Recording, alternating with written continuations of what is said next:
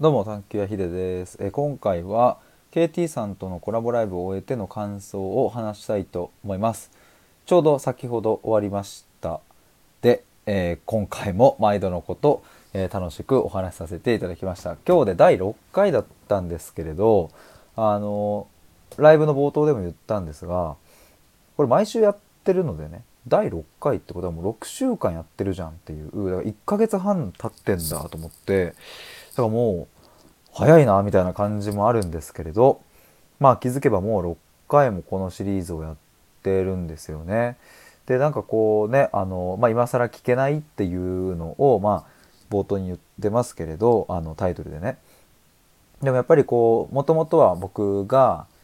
今更こんなこと聞けないけれども、でもやっぱり今勉強したいなっていうのがあって、で、そんなね、赤ちゃんレベルの政治とか社会のことわからない僕であっても、丁寧に説明、してもらうっていう、そういう感じの立て付けで始まった、ものなんですけれど、そして目的はですね、今この現代の社会の仕組みや、政治のことだったりを、ちゃんとこう把握、勉強知れるように、だから歴史から辿っていこうみたいなところではあるんですが、それが本当に僕にとってはね、ありがたい時間だななんていうことを、毎回思うわけですけれど、今回はですね、いろいろ話した中でも、僕の中で、すごく面白いなと思ったところがですね、割と序盤でも出てきたんですけど、板垣退助が政党政治への道を作ったっていうことだったり、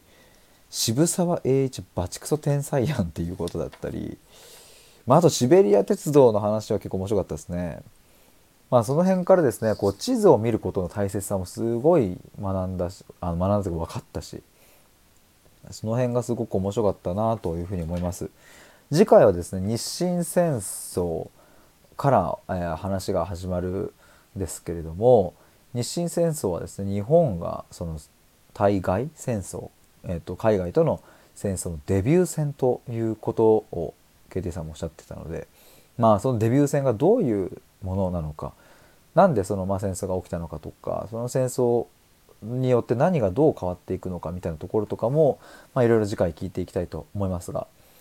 なんと早速ですね、さっきのライブが終わってから、次どうしましょうかっていうことで、すでに日程が決まりましてですね、また来週やりたいと思います。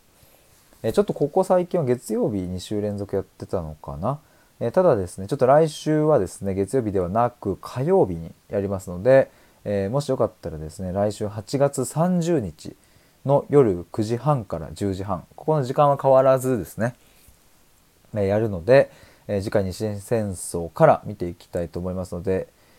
もしよかったらお時間合わせて来ていただけると嬉しいです。ただアーカイブで聞いてくださっている皆さんもありがとうございます。ということで、